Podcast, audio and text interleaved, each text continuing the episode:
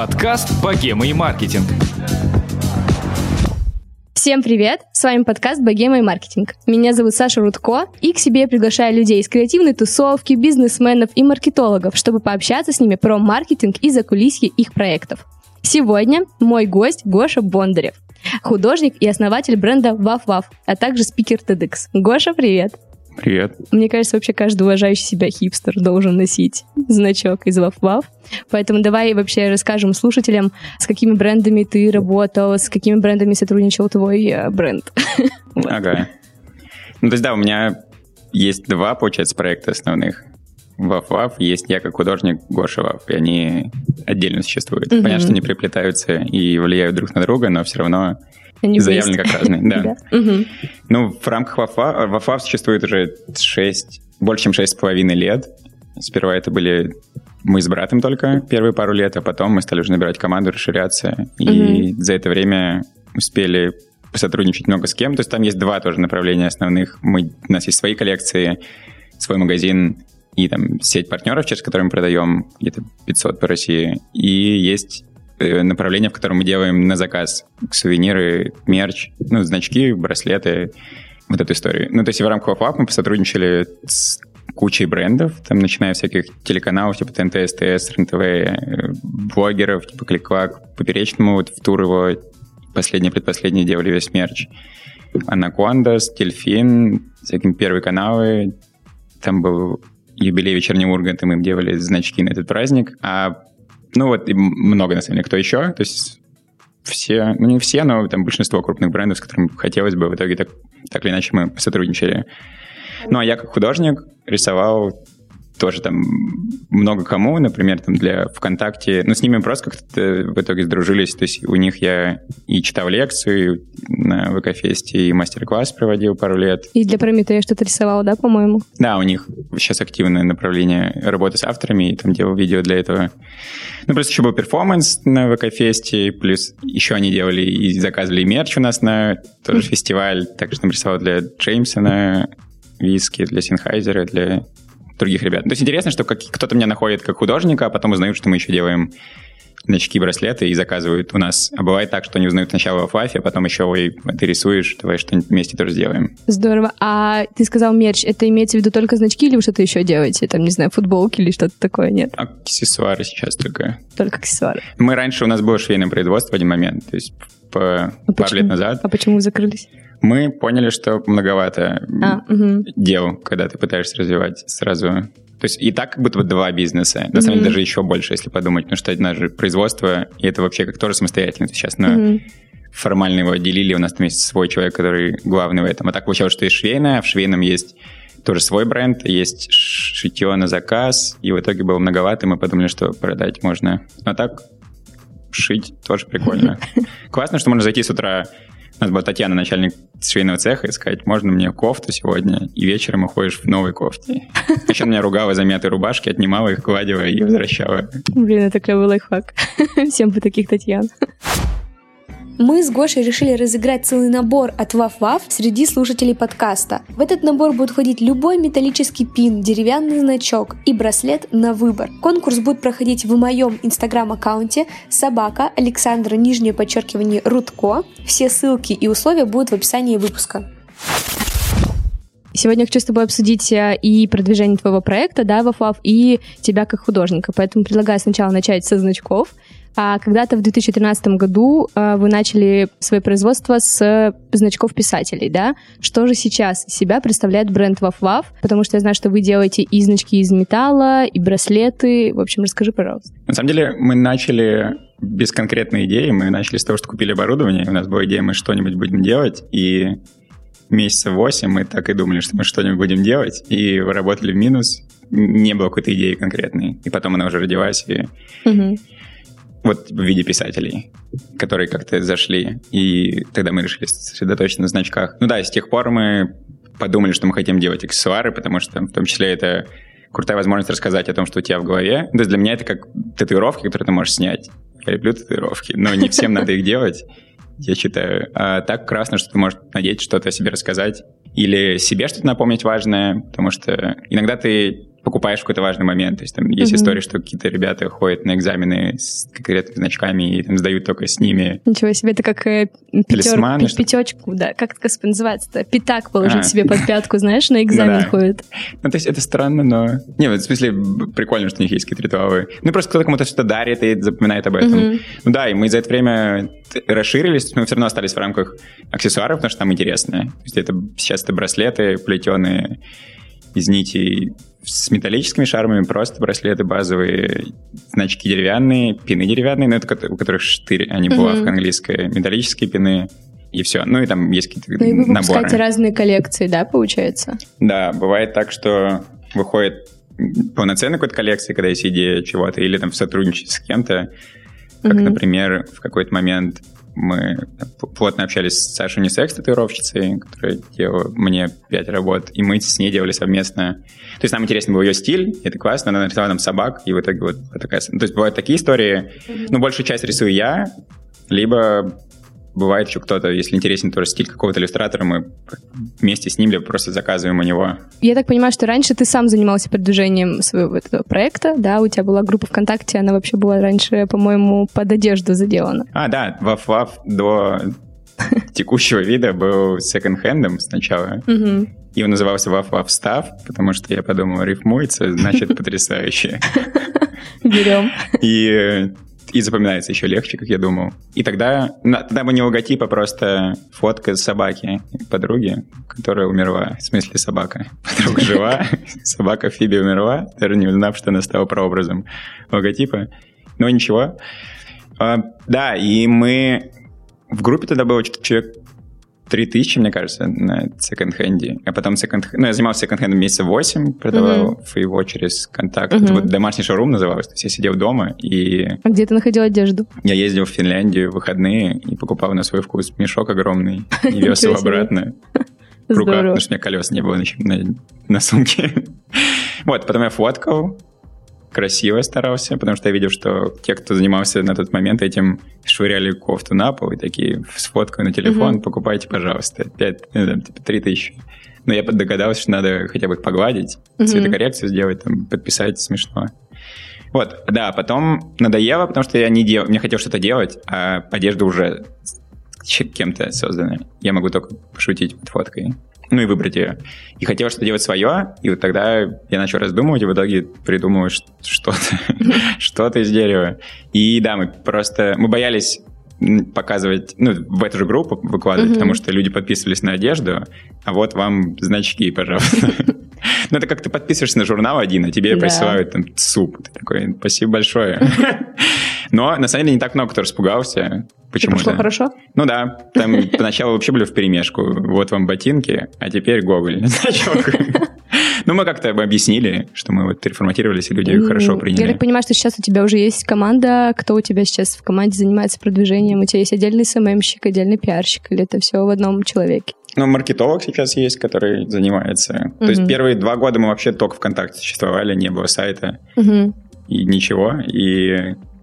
Мы тогда очень круто работали, репосты в паблике большие, а у нас много... Ну, можно было выявить тематику легко. Mm-hmm. То есть у нас коллекция с писателями, ты берешь, находишь паблик с писателем, да, да, да. ну, там, про чтение, про конкретного писателя, mm-hmm. про поэзию. И вот так э, легко можно было, плюс еще цена была невысокая, и тогда клево. Ну, то есть разумно было уже тогда и другие соцсети начать прокачивать, но мы подумали, все... Свет клином сошелся на этом, мы остаемся здесь. Ну, как-то и так было много дел, потому что мы были вдвоем, и мы... Особо не думали про другое. Mm-hmm. Ну и даже сайт, да, не нужен был. И тогда мы это делали сами. То, то по очереди, то кто-то из нас один. Потом уже поняли, что надо... Ну, нормально этим заняться, да? Не, мы нормально, мы хорошо занимались. Не знаю, потому что мы подошли с умом. Просто что другими вещами разумно начать заниматься, да. И, кстати, у вас сейчас один человек, да, который этим всем занимается. Да, ну мы тоже что-то там обсуждаем, придумываем вместе, но кто исполняет. Здорово. А какие каналы вы сейчас чаще всего используете? Я понимаю, что там вот уже, как ты сейчас сказал, раскидать просто репосты в разных пабликах, это уже не работает, да? И тем более у вас такой довольно необычный продукт, да, значки. Как вы сейчас его продвигаете? Ну, есть стандартные всякие тарги, ну, больше ну, сейчас да. в Инстаграме, то есть ВКонтакте тоже продолжаем, но там... Ну, у вас там семьдесят тысяч, кстати, подписчиков. Ага. Это хорошо помогает? Ну да, но это как и для имиджа прикольно, и в целом... И те, галочка, кто... кстати, есть. Да. Я хотела спросить, это потому что ты дружишь с ВК, тебе дали галочку? Нет, ну, в смысле, нет? Дружу, я имею в виду, что мы вот что-то делаем вместе. Нет, просто там пошли по критериям. Ну, мне и в мой художественный паблик тоже дали галочку. Да, здорово. Там заполняешь заявку, если ты проходишь. Ну, у тебя есть публикации, выступления, ну, там, они... Они не говорят, что именно должно, что конкретно, они говорят, что пихай все, и, и мы подумаем. Отлично. Так, про каналы продвижения. А, да. Ну, в Инстаграме это всякие... Блогеры, наверное, да? Не, Нет? ну, просто таргет, угу. и там, реклама в сторисах, и угу. просто в ленте, да, блогеры. У нас удобно, что можно иногда делать по бартеру, если кто-то не очень крупный, потому что у нас товар, который uh-huh. тем, с кем мы сотрудничаем, интересен. То есть они хотят наш товар. И если кто-то крупный, то бывает, что мы делаем им какой-то мерч, например, взамен. То есть мы делали недавно с девочкой Granny Pocket, она поет. Uh-huh. Мы делали, у нее как раз был тур в этот момент, и то есть там была частичная оплата, и частично мы делали ей мерч, который она продавала. Уж как у вас все продумано, ничего себе. Ну, плюс здорово. Еще, кстати, всякие мероприятия. Да, у вас Где проходил я... недавно Waffle Fest, да? Да. Как он прошел? Да очень классно. Приходят... Мне очень нравятся, какие люди наша аудитория, что они какие-то суперприятные, светлые, и каждый раз там заряжаешься. И, во-первых, они приходят и встречают друг друга. Uh-huh. То есть там последний раз была девочка, которая просто находила... чуть ли не плакала от счастья и всех обнимала, потому что, говорю, я такая счастливая, это лучший день в году. Ну, там, правда, супер мило. И то, что это, это момент, когда встречаешь всех вживую, то есть до этого они все картинки в интернете, а тут угу. все видят, и плюс я же лицо бренда, все знают меня, поэтому все благодарят мне, меня, а я уже передаю остальным, остальной команде. Здорово. Ну и плюс меня же зовут куда-то там выступать, это тоже как, в том числе, канал рекламы. Ну, то есть это... Много, получается, у этого последствий. То есть и мне прикольно, что я могу чем-то поделиться важным, и то, что нас узнает кто-то, угу. и все, конец. Слушай, если у вас посмотреть Инстаграм, да, то есть у вас вкладочка звезды или знаменитостей, и у вас так действительно много людей, которые носят ваши значки. Это как канал продвижения или это как-то интуитивно получилось? Как? Это прикольно, что это само все. То есть мы, нам обычно кто-то скидывает или мы где-то видим, что, ой, смотрите, не ваш. То есть мы, да, там никому ничего не платили или не давали намеренно. То есть мы как-то замечали. Но это прикольно, это приятно просто, что ты смотришь концерты там. Да. Например, ну я люблю My Chemical Romance, и вот там Джерард Уэй в значке матрешки ходил в своем туре европейском. Ну это просто странно, во-первых, что... Ну, это очень здорово. Вот вчера нам скинули, что у Дорна значок «Земля» был, он с ним тусовался. То есть вы их никому не отправляете? Ни по почте, никак, ни подарком. В смысле, вот этим звездам? Да. Нет, это Ничего либо себе. Они купили, либо подарили. А, я еще у вас читала, что Алиса Фрейдлих у вас заказывала значки. А, вот, да. Ну вот ей, да, когда заказывали, вот ей мы отправляли. Это так, я просто даже не могу представить, как она вас нашла и такая, так, ребята, здравствуйте, это я хочу свой мило. Значок. Ну, то есть там понятно, что помощники, но классно, что она сама рисовала эскиз, да, Маша да. портрет и сфоткались с ней. Классно. О, да, это очень клево. Она потом подарила своим коллегам, я так понимаю, у нее да, какой-то значок? Праздник был, юбилей, угу. и да, гостям дарила. Можно было из этого какую-нибудь большую статью сделать, как вы готовите для нее значки. Было бы прикольно. Мы сделали пост в два предложения. Возможно, было разумнее. Правильно ли я понимаю, что благодаря твоему проекту Ваф-Ваф ты в результате понял, что ты художник и открыл в себе этот талант? Или это произошло раньше? Как-то, ну, вообще это параллельно вышло. То есть я был в раздумьях, но я долго был в раздумьях. Но я продолжаю находиться в них. Я вот, да, я вот учился же на физике uh-huh. в эс пэ бэ гэ у, и потом в конце я стал сомневаться, то ли это место для меня единственное. И я ушел в магистратуру Высшей школы экономики на направление мат-метаанализа экономики. Ну, то есть я сменил направление, но в целом остался там в рамках точных наук. Потом оттуда ушел через год и стал думать, что делать, и пошел работать в ресторан, чтобы не умереть от голода. Ты работал официантом? Да. Ну, я, на самом деле, и до этого еще работал. То есть, как-то всегда выходило, что какие-то подработки всегда были в общепите. Uh-huh. Но это прикольный опыт. Я до сих пор помню, и я там по-другому отношусь к официантам. Даешь им чаевых побольше. Да, всегда, потому что я помню, как это было классно. Я помню чувака, который... Он как-то пришел и оставил двести рублей за кофе, а я тогда был невероятно бедный, и я его люблю до сих пор. Он очень классный. То есть... Ты, да, когда ты работаешь официантом, чаевые супер важно. И угу. это и просто, что я к ним, не знаю, может, я так относился бы, но уважительно, и я там воспринимаю их как угу. ребят, которые мне пришел в гости, не знаю, тарелку к боку пододвигаю, потому что я помню, какой... Ты бы, когда у тебя администратор злой, то ты, тебе тревожно mm-hmm. знать, доел или нет. А если чувак сидит, облокотившись на стол и закрывает тарелку, ты не видишь. А ходить каждый раз нельзя, и так я отодвинул, типа, забирайте, пожалуйста. Так. Что я еще... Я забыл вопрос. А, Ваф-Ваф, а художником стал, стал да. Художником, нет, да. Я стал параллельно. Я... Когда, станок, когда мы заказали станок, я стал впервые да, что-то пытаться... Ну, я там в графических пакетах стал что-то делать. Uh-huh. В Кореле, в иллюстраторе. Немного в фотошопе впервые, потому что я знал, что оборудование придет, надо будет его использовать. Uh-huh. А потом... Ну, и параллельно с этим я по вечерам стал порисовывать немного впервые. И это было... это было уродски, но... Это... Я не делал ставку на это какую-то, я просто... Мне было забавно. Ну, то есть у меня было занятие, проект развивали, начинали... Uh-huh. А рисовал я просто, думаю, вот у меня есть эмоции, вот я ее вот так выражу. И мне кажется, ну, я начал рисовать буквы, возможно, потому что чуть ниже порог входа uh-huh. в леттеринг, чем в какую-нибудь графику. Uh-huh. Если ты рисуешь лошадь, то она сходу у тебя будет просто невероятно уродливая. А если напишешь лошадь, ты хотя бы сможешь прочитать. Может быть, поэтому. А может еще потому, что я учился в точных науках, и мне до сих пор нравится какая-то системность, то есть я там выстраиваю обычно... сетку и перед тем, как рисовать. То есть мне нравится, что в леттеринге в, таких, в, таком, в таком uh-huh. стиле есть какая-то логика. Uh-huh. Вот, да. А потом уже через пару лет, наверное, я увидел, что какая-то аудитория... Ну, я выкладывал, конечно, ВКонтакте, чтобы все такие, смотрите, я художник. И увидел, что какая-то аудитория собирается. Ну, типа, кто-то смотрит, что-то пишет. И мне в какой-то момент предложили выставку провести. Площадка Морж. И uh-huh. я подумал, что это дурацкая идея, потому что, ну, типа, во-первых, я рисую там, два года, и это несерьезно, и там придет полтора человека, и я расстроюсь, как видео, где девочки на фан-встрече не пришли. Но они брали на себя все обязанности. Мне надо было только порисовать и людей позвать. Я подумал, ну, тогда можно. И плюс еще прикольно, что выставка была в месте, в помещении, где Виктор Цой презентовал альбом «Группа крови». Думаю, mm, будет классно. Запомню это навсегда. Буду потом говорить. А сколько человек пришло на твою вечеринку? Я удивился, там пришло триста человек, прям много. Я не думал, что столько может прийти. Ну, когда вживую смотришь, прям толпище. И плюс они еще подходили и говорили, что им это важно, что что-то там как-то на них повлияло. И я с тех пор... Ну, тогда помню, что удивился, во-первых. Во-вторых, стал думать, что...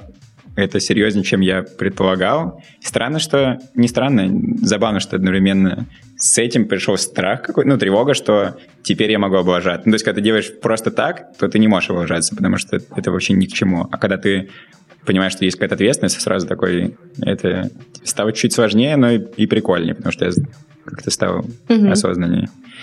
И... Конец мысли, не знаю. Но и я продолжу рисовать. Здорово. А ты сейчас уже сотрудничал со многими брендами. Как они вообще на тебя выходили? Или ты им сам писал? Как вообще происходит эта коммуникация? Да пишут сами всегда. Но мне кажется, это вообще самая классная модель, когда ты делаешь что-то классное, что-то прикольное, что тебе нравится, и это нравится еще кому-то, и тебе пишут. Ну, то есть, понятно, что для этого надо хорошо подавать, и то есть там большая проблема у творческих ребят, что они соцсети используют как помойку. Ну, типа, что они все mm-hmm. вообще показывают, mm-hmm. вся жизнь. Смотрите, я ем пирог, я тут нарисовал, а сегодня я на концерте Макса Коржа или что-нибудь еще. Ну, реально все подряд, и в итоге всем же человек может удержать в голове сколько там контактов, сто пятьдесят, как-то более-менее подробно. Остальные просто шум, и надо, ну, либо надо какой-то ярлык навесить на всех. Если есть какой-то дальний знакомый, ты как ты его определяешь вот так коротко. Это он веб-дизайнер, он звукорежиссер.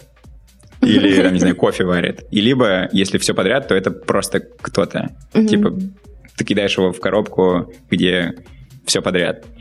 И, то есть, в, в, социальная сеть может быть крутым инструментом, но большинство людей не является таким, потому что они, mm-hmm. им не терпится поделиться красивым закатом. Вот, а я сразу... вообще понял это и намеренно там сильно mm-hmm. фильтровал все, что я, то есть я показывал только свои рисунки, и, то есть ты в итоге заходишь ко мне на страницу и видишь, можешь сказать, чем я занимаюсь, mm-hmm. тебе может yeah. это понравится, и ты можешь попросить сделать что-то такое. Mm-hmm. Типа, что ты, ты живое портфолио. И, ну и говоришь ты на самом деле об этом тоже, когда ты с кем-то знакомишься, там в паре предложений описываешь. Mm-hmm. Ну и просто люди видят, что ты, тебе нравится то, что ты делаешь. И... Я просто опять об этом вспомнил. Был в кофейне позавчера, и бариста сказал, что... Он я спросил, как девак и план на выходные, и он сказал, что он взял говна дизайнерского на выходные поработать, и я думаю, я у тебя никогда в жизни ничего не закажу. Ну, типа, ты, ты не любишь это делать, зачем? А если он сказал, что я взял очень крутого подела, сейчас буду кайфовать, дизайнить mm-hmm. сайты, то я потом с гораздо большей вероятностью захотел бы что-то. Ну, то есть это тоже важно. Да, причем да. Так. Плюс ты можешь встретить человека, который... Ну, то есть у, меня, у нас бывало такое, что мы... Я знакомлюсь где-то с девочкой, а в итоге она у нас там полноценно потом работает. Ну, типа, что человек, который тебя встречает, или ты кому-то рекомендуешь, он... Mm-hmm. Ну, то есть каждый, вот, с кем ты видишься, он может сильно довольно повлиять. И странно не учитывать это. А, ну я так понимаю, что ты довольно плотно занимаешься развитием своего личного бренда, ты выступаешь очень много, а ты делал какие-то замеры, может быть, как это влияет напрямую на количество заказов, на количество покупок, там, значков, как-то это было зафиксировано?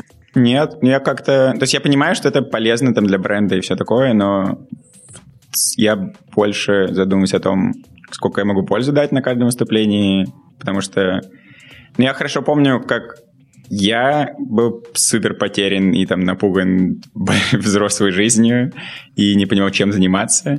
И насколько мне было важно слышать какие-то мудрые, ну, короче, какие-то важные слова, которые мне помогали. И то есть я понимаю, что я могу сейчас для кого-то быть таким же, особенно еще потому, что я свежие, свежие воспоминания и то, что много людей там тревожных и переживающих, но почему-то мало кто говорит, и я стараюсь про это много говорить, там, в том числе mm-hmm. на выступлениях, и это тоже сильно резонирует. Ну, то есть вот тут легко замеряется, что с людьми это как-то перекликается, потому что пишут, подходят, что им там это было супер важно. И... Расскажи, пожалуйста, поподробнее про твою лекцию тед. Мне просто очень интересно узнать, как же готовят спикера, потому что я наслышана про то, как с ними долго и упорно тренируются, выступления прогоняют. Это так и есть? Действительно, вы прям четко продумываете выступление и потом его прям зачитываете, заучиваете? Ну да, это здесь довольно подробно. То есть это из всех выступлений было самое... У этого выступления было, да, самое подготовленное, самое продуманное. У тебя прям был тренер или нет? Ну да, был Сережа Гаврилов, который в... тренирует всех, наверное, в Петербурге. Но просто на всех выступлениях, смотрю, он всегда готовит спикеров. Он классный. Да, то есть мы встречались заранее, я рассказал примерно, как я хочу, он помог. То есть он с огромным опытом выступлений сказал, как лучше донести мои мысли. То есть мы с ним вместе пришли к тому, как лучше переделать. Потом мы готовились. Я рассказывал ему, потом у него еще была методика, не знаю, она в ходу дальше или нет, в, в очках виртуальной реальности ты рассказываешь в виртуальном зале виртуальным людям. То есть у тебя людям. Перед глазами типа люди, и ты да, тренируешься? Да, и там интересно еще, что ты, он не предупреждает, что будет происходить, но там mm-hmm. начинает всякое случаться, то есть там динозавр приходит, взрывается стойка в какой-то момент, но это чтобы ты был готов к каким-то необычным, ну, чтобы тебя не пугало, что что-то может пойти не так, кто-то может встать, а ты не готов был, и поэтому там происходит что-то что, и ты спокойно рассказываешь, там основная цель у тебя, да, не забыть, не отвлекаться. Ты прошел тесты? Ну да, я сначала удивился, когда там что-то сова полетела. Да, потом ты еще репетируешь на самой сцене, в микрофоне. Это прикольно. Я тогда еще первый раз рассказывал историю про то, как меня побили, и как я потом много лет боялся ходить по улицам и ездить на такси. И было непросто первый раз говорить. Я там под конец я чуть, чуть не расплакался, но у меня же голос дрожал, я порадовался, что у меня закончилось выступление. Но было прикольно. Пару человек заплакало в зале, это победа, мне кажется. Ты этого и хотел, да? Ну да, то есть мы... Ну ладно, не то, что метил в это, но значит, ты прямо тронул кого-то. Прям попал, да. Здорово. А, а еще, да, у меня прям классно, что в тот год у меня прям мечта была на TEDx попасть, и тут мне пишут, хочешь на TEDx, я думаю, вот это да? Хорошо. То есть у тебя прям это была одна из целей? У меня очень мало нет? целей вообще записано каких-то, тогда у меня было написано. Хочу ты на Новый на год записывал? Нет, просто какой-то момент. А. Ну, прочитал какую-то книгу или статью и думаю, там написано, пишите. Ну, то есть понятно, что это не из-за этого произошло. А это вдруг, просто... представляешь, ты визуализировал свою мечту, а сейчас говоришь, что это не так. Ты очень часто говоришь про свою аудиторию, да, что она такая хорошая, теплая, и у меня складывается ощущение, что твой бренд несет какую-то идеологию, да, и вы вот собираете вокруг себя именно таких людей. Можешь ли ты описать эту идеологию и описать свою аудиторию, как ты ее видишь? Ну вот те, которые моя аудитория именно там, творчество, mm-hmm. то чаще, да, это те, у которых есть какие-то там тревоги и проблемы психического характера, это, там, разных масштабов, потому что я часто об этом говорю, и, соответственно, собирается та, которая это важно. Ну и да, и клево, что можно часто там через творчество понятнее сказать, чем просто в предложениях, потому что вообще эти штуки не всегда легко описываются словами, а mm-hmm. вот какими-то там метафорами и иллюстрациями можно. И то есть ты можешь описать эмоцию, которую ты испытываешь там в тревожный момент, рисунком лучше. И это меня самого поражает до сих пор. Ну, как я у кого-то вижу и думаю, вот это же прямо обо мне. И ты пытаешься кому-то объяснить, и, ты, и просто тыкаешь туда, и вот. И, и на самом деле это очень прикольное чувство. То есть я когда читаю или что-то слушаю, и ты понимаешь, что тот, кто написал это или говорит, придумал. Короче, тот, кто сделал такой контент, он также тебя чувствует, типа он тебя понимает. Ну и для некоторых людей это вообще единственный человек, который их понимает, получается. То есть я там вначале, по-моему, читал книги, и я впервые почувствовал себя не одиноким в этих штуках. Когда я что-то читаю, я, по-моему, меня передергивало. Ну, короче, было прям странно от того, что когда тебе первый раз ты понимаешь, что это еще у кого-то есть, типа тебя кто-то понимает, и это круто. И, ну, прикольно, что теперь я могу это делать. Mm-hmm. Кому-то помогать тоже чувствовать себя менее одиноким. Или что-то там показывать, что, несмотря на эти штуки, ну, вот ты, пацаны, с дачи, там, в творчестве, mm-hmm. показать, что, несмотря на то, что у них это есть, можно делать что-то интересное. И не обязательно считать это непреодолимой преградой, замыкаться дома и жить неприятную, там, грустную, одинокую жизнь, что можно с этим работать. И... А в Вафе, ну, то есть это, это аудитория, и плюс те, которые... То есть у нас товар небольшой, приятный, и он... Это как о, о маленьких радостях, о том, чтобы там, ценить какие-то простые моменты. То есть мы там пытаемся примерно об этом говорить, и как-то выходит... Ну, то есть все равно... Читается же это, то есть там и у меня, и в тех же постах, и на мероприятиях, что мы там про, про добро, свет и такие штуки, и как-то mm-hmm. в итоге обрастаем как раз такие, такой аудиторией. Ну, они плюс, там же пришла первая порция, они рассказали друзьям, а у друзья у них, скорее всего, такие же. Это, да, приятно. Какой ты посыл, вот прям кроме э, того, что не бояться, да, там, как-то себя проявлять, э, какой еще посыл ты посылаешь аудитории через творчество и через Ваф-Ваф? Ну, тот основной еще, что... Ну, я бы очень хотел, чтобы все много чем интересовались и угу. там, не знаю, образовывались, читали, что-то изучали, потому что это очень... Во-первых, это просто интересно и наполняет жизнь, а во-вторых, человек меняется, и многие там проблемы в обществе, мне кажется, решили, если бы просто все стали... Постарались бы стать, да, по, по, не то что поумнее, но... Я соглашусь с этой мыслью, так и есть. Но это может быть вообще через разные же способы совсем, то есть там те же путешествия. Угу. Если человек много путешествует, он там точно не будет расистом, например. Ну, типа, это как конкретный пример, потому что ему там за поездкой его там помогут куча разных национальностей, и уже... Не будет этой нелюбви, да? Ну да, и вот. И также, когда ты много там читаешь, ты это тоже... Ну, во-первых, на свои вопросы много ответов найдешь, проживешь там кучу жизней. Вот, такой посыл там через бренд, что в каждом дне есть куча моментов, которые можно ценить и радоваться, и что не обязательно... Многие сейчас, мне кажется, особенно, потому что там, через соцсети много примеров очень как будто бы успешных людей, и у людей, и у тех, кто смотрит на это, какая-то картинка, что мне надо, я добьюсь там вот этого и вот этого, и тогда я буду ценить жизнь. А потом, во-первых, может не получиться этого добиться, и получится жизнь в попытке чего-то такое сделать, и, а пока ты это пытаешься сделать, и если у тебя... Mm-hmm. Тебе кажется, что там будешь счастливым, то ты на остальное забиваешь, и как-то жизнь может пролететь вообще не особо заметно. Ну, плюс ты же можешь умереть рано еще. Вот обидно будет. То есть ты такой, я, я стану богатым, и тогда я буду наслаждаться жизнью. А потом тебя машина сбивает. Ну, или там болезни бывают всякие. И важно, мне кажется, сказать, что это вообще не обязательно. В смысле, что счастливым... У каждого есть все, чтобы быть счастливым в данный момент. И это... Понятно, что эти банальности, но они, мне кажется, поэтому и банальности много кто говорит про это, потому что это правда.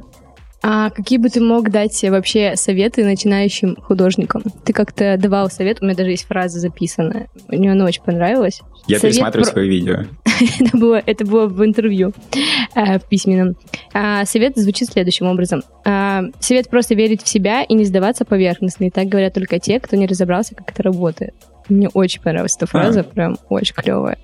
И очень бы хотелось, чтобы вот ты где-то вот в таком же русле дал бы еще каких-то рекомендаций вот людям, которые там либо занимаются продвижением своего проекта, либо не занимаются продвижением своего творчества. Ну вот я могу, да, чуть объяснить то, то что, потому что верить в себя просто не всегда работает, потому что можно еще и, точнее, разумно еще и подумать, проанализировать, чем ты занимаешься, сделать какую-то часть работы, посмотреть, как она, как сошло и что тебе нравится. Да, просто верить — это как-то...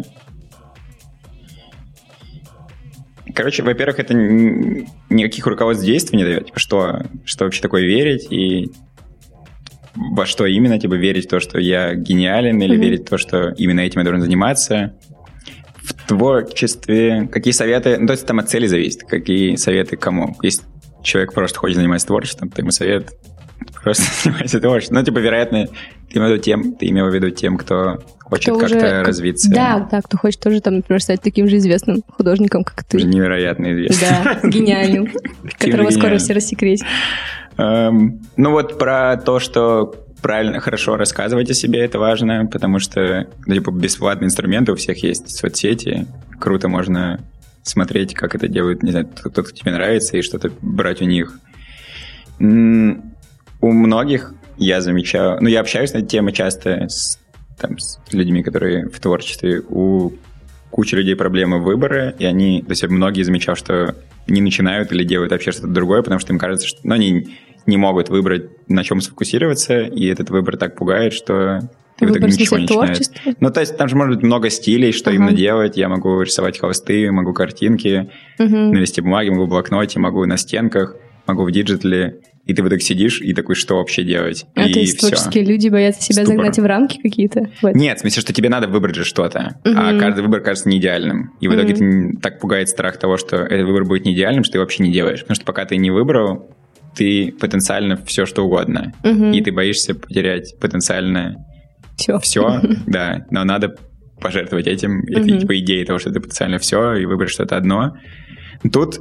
Не так просто, потому что реально много выбора. Ты можешь еще там и снимать видосы, можешь не снимать видосы. Ну, то есть, да, бесконечное количество вариантов можно придумать. Mm-hmm. Наверное, конечно, конечное, но много вариантов. Тут, получается, надо выбрать что-то, и правильного, неправильного нету. И, то есть, понять как раз-таки, что хочешь делать, можно только делая, и тут... Я обычно даю совет там выделить себе время пару месяцев, когда ты выбираешь, что я буду рисовать только портреты животных, ты делаешь, ну, например. Uh-huh. То есть, если ты вообще не, там, не можешь из десяти выписанных выбрать, то наугад тыкать, uh-huh. выбрать что-то, делать это и проанализировать впоследствии, что нравилось. То есть, кто-то может понять, что ненавидит акварель, или не нравится ему, тошнит его от животных, или наоборот, что ему супер понравилось, и uh-huh. дальше уже делать какую-то следующую итерацию, еще что-то. Еще важный совет, мне кажется, не пытаться сразу этим зарабатывать, потому что многие вот говорят на том, что я ухожу и с работы, я теперь художник, а он ничего пока особо не делал, кроме просто каких-то скетчей. И в итоге можно и урвет какой-то заказ, но будет так страшно, что ему нечего есть, что он сольется. То есть круто иметь работу, какой-то доход, чтобы ты, тебя не выгоняли из дома и начинать делать просто параллельно. Типа у тебя потом накладывается, можно уже набирать какой-то момент заказы, но, например, эти деньги откладывать, потому что они же, получаются, бонусные, угу. и таким образом накопится сумма, и потом, когда ты захочешь перейти полноценно, то можно эту сумму использовать как подушку на несколько месяцев. Угу. То есть вот многих, да, пугает это, особенно если ты постарше. То есть если угу. в двадцать, тебе кажется, еще ты живешь там у родителей, и тебе не надо есть, а когда тебе двадцать восемь, то уже гораздо страшнее. То есть я даже сам иногда думаю, что может это все-таки фигня. Ну типа, что тебе кажется, что надо быть как-то серьезней. А пока ты малой, то проще делать. На самом деле в любой момент можно. Ну как-то так сложилось. Mm-hmm. Потому что, видимо, люди вокруг. Ну потом видели с одногруппниками, а, и, а у них дети и ипотеки. И я сижу, думаю, а что я делаю на неделе? Я руку деревянную в черный покрасил и буквы на ней рисовал. Типа, это что, тупо? Почему? Где мои дети? Но потом я вышел и проанализировал, понял, что я не хотел бы быть на их месте. Uh-huh. Не то, что у них неправильный путь, в смысле, что не для меня. Uh-huh. Так, а к советам возвращаясь. М-м-м. Но я, я к психологам многих отправляю. Ну, то есть у кого-то прям проблема бывает, ну, серьезная, что он не может, и он несчастлив, и не понимает. То есть там часто проще пойти специалистам. Это, наверное, странный совет творческому человеку, но... Почему, мне кажется, не знаю, очень мне кажется, логичным. Все стоим, всем стоит сходить, пообщаться. И не только творческим, да? Ну да, то есть много было проблем, и я все больше узнаю, что у меня в окружении у всех, либо большинство ходило, кто-то пока не дошел, и все довольны. Так, еще... Давай еще один какой-нибудь главный совет. А, ну не ожидать всем многого, потому что все насмотрятся крутых работ и думают, что если они сходу не выдают что-то такое же, то они никчемные, а всегда за этим стоит много лет. Ну, то есть даже тот же стиль, что выработался, uh-huh. надо много лет. И недооценивают важность того, что просто много времени посвятить, что там пять лет. Ну, что ты можешь делать, не понимая сейчас, а просто делать что-то. И если ты не можешь, не понимаешь, что ты будешь через пять лет, это просто в какой-то момент как-то чередой случайностей uh-huh. тебя приведет туда. Ну, то есть вот, да, прикольно не ожидать себя многого. То есть не говнить себя за то, что рисуешь что-то, и это не выглядит как у человека, который, не знаю, в топ мира uh-huh. в этой области, потому что он гораздо больше посвятил. Сейчас мы с тобой перейдем к рубрике «Гаденькие вопросы от редактора». У меня есть редактор, он настоящий, и он пишет гаденькие вопросы. Но никто не знает, кто этот редактор, поэтому, поэтому только вопросы остаются. И первый вопрос такой. На ком бы ты не хотел увидеть свой значок Ваф-Ваф? Интересный вопрос. Так, мне надо чуть подумать. На ком-то очень неприятном, на серийном убийце. Хороший ответ. Какая ваша самая провальная коллекция и почему? А, у нас была коллекция «Спорт». Но она была... Там, где матрешка была? Или это не он? Нет, «Спорт». Нет, там спортивный. Там была бицуха, хоккеист. Почему-то, я не помню, мы не особо, наверное, задумались. Мы... Провальная, потому что она не под нашу аудиторию вообще была. И...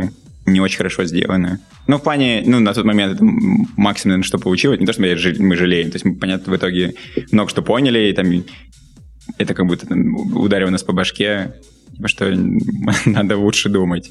То есть это опыт, который полезен оказался. Но она была, да, в плане там финансово очень провальная. А... Но мы не делали супер много, так что... Из-за того, что свое производство. Подскажи, пожалуйста, а изучаете ли вы как-то аудиторию вот перед э, выпуском коллекции? Спрашиваете ее интересы, что бы им хотелось, там, не знаю, что-то такое делаете? Ну, мы не то, что прямо перед выпуском, мы общаемся так регулярно. Но в какой-то момент мы делали пользовательское интервью, то есть мы выцепляли людей, которые наша аудитория, мы встречались с ними, общались и... Ну, это, это кастер-девелопментом занимались. Это интересно, это сложно, потому что там в новинку... Ну, мне помогала подруга, которая uh-huh. разбирается. И... Просто там, на самом деле, вопросами нужными можно докапываться до очень интересных. Какие выводы вы сделали после этого? Ну, там-то было про... Ну, не то, что был прям супер инсайт, что нам надо делать все зеленое. Ну, интересно, что много было людей, кстати, которые... покупали, потому что следят за мной и за творчеством. То есть для них как напоминание о том, что я говорю. Вот это меня удивило, потому что я думал, что это все-таки отдельно. Ну или ты покупаешь что-то прям... То, что явно похоже на мой стиль. А они просто покупали там какие-то значки, которые им интересны, но для них это было напоминание mm-hmm. обо мне. Ну там были, конечно, просто какие-то запросы, что я обожаю выдора. Где мои выдоры? Не то, чтобы это очень полезно. Ну, кстати, то с девочками сделали просто выдоры. Вы сделали выдоры? Ну да, просто еще с ее именем она там разрыдалась. Это очень мило. Ты любишь просто людей всегда доводить до слез? Это просто как... Я вчера рыдал от смеха, например, на стендапе. Если бы нужно было отказаться от каллиграфии или бизнеса, что бы ты оставил? Ого, вот это... В каком случае бы надо было отказаться? Без контекста. Вот просто тебе поставили условия. То или то. Пришел серийный убийца в твоем значке и говорит... Ну смотри, я же могу обойти. Я каллиграфии в леттеринг. Я отказался бы от каллиграфии и занимался бы леттерингом. Даже каллиграфии не так много. Ну ладно, или я бы там рисовать мог бы. Да, я бы, наверное, четвернул как-то. Просто от бизнеса как-то более... Страшно, да? Отказывать? Нет, в смысле, что это масштаб, ты прям много а. чего отсекаешь, а угу. каллиграфию вот и так-то и ладно.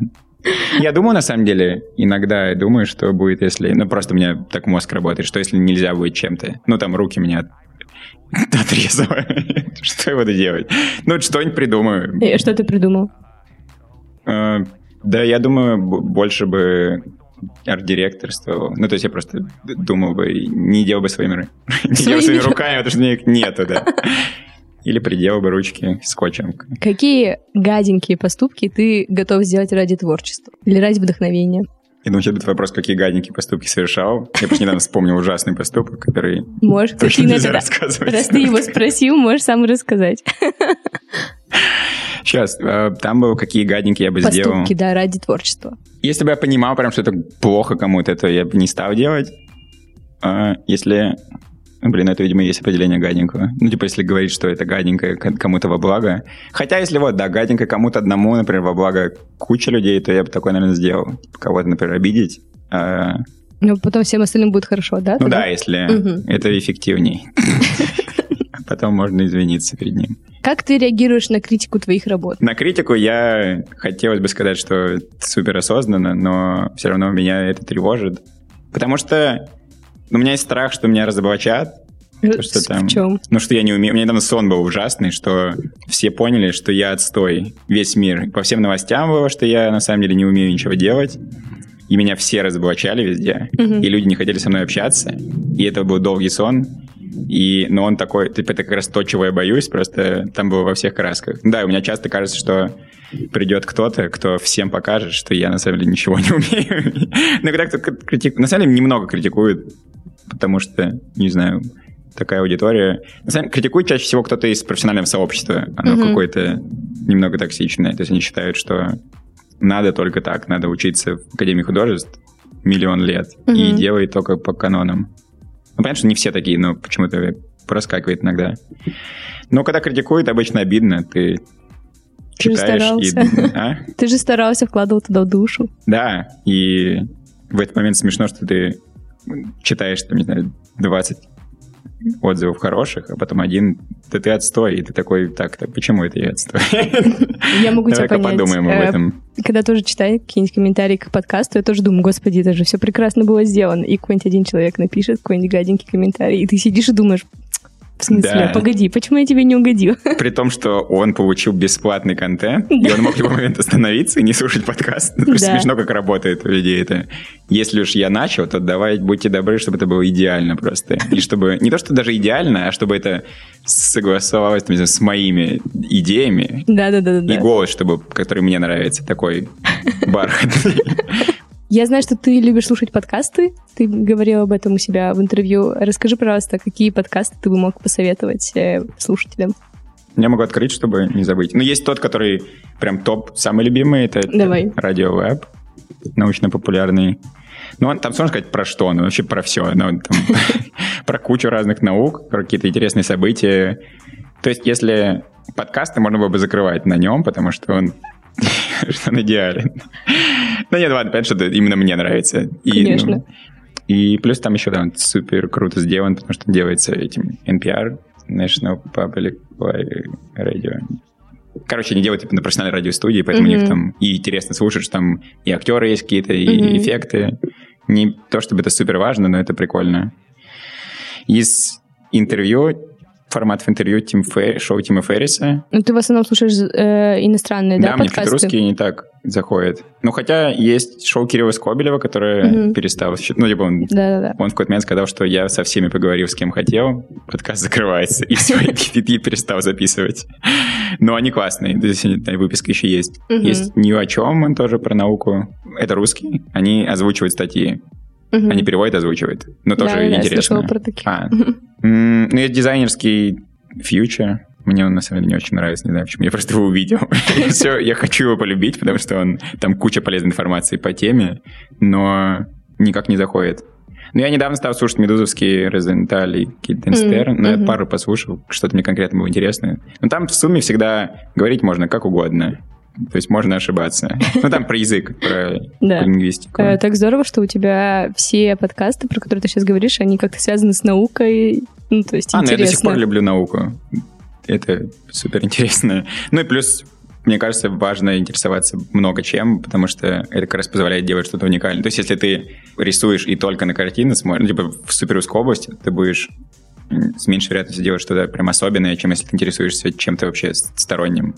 Ну, то есть твоя наука, т- твоя наука, в смысле, твой, твой мир науки помогает тебе при создании картин? Да, точно, да. Ну, то есть очень сложно проследить вот прям прямую, ну, зависимость какую-то, но она явно есть, и т- точно те годы, которые я там провел в университете, mm-hmm. и вот это любопытство, которое осталось, точно влияет. Честь девяносто девять процентов Invisible. Тоже очень крутой. Тоже сложно их как-то обозвать, ну, в смысле определить, о чем они, потому что там разные истории. Там что-то про совпадение, что-то про искусственный интеллект, mm-hmm. что-то про депрессию. Ну, тоже я не знаю, какой он. Гош, спасибо тебе большое за беседу. Я прям почувствовала, что я общаюсь с творческим человеком. Почему? Потому что, ну, это очень необычно, у тебя так мысли сразу от одного к другому переходят, и ты так переходишь. Ну, то есть я же только так мыслю. Я думаю, что у всех так. Что все так же, да? Ну, плюс-минус. Я прям чувствую, что у тебя в голове куча мыслей сразу. Мне хочется тебе помочь как-то. Да, мне кажется, надо все рассказать, все.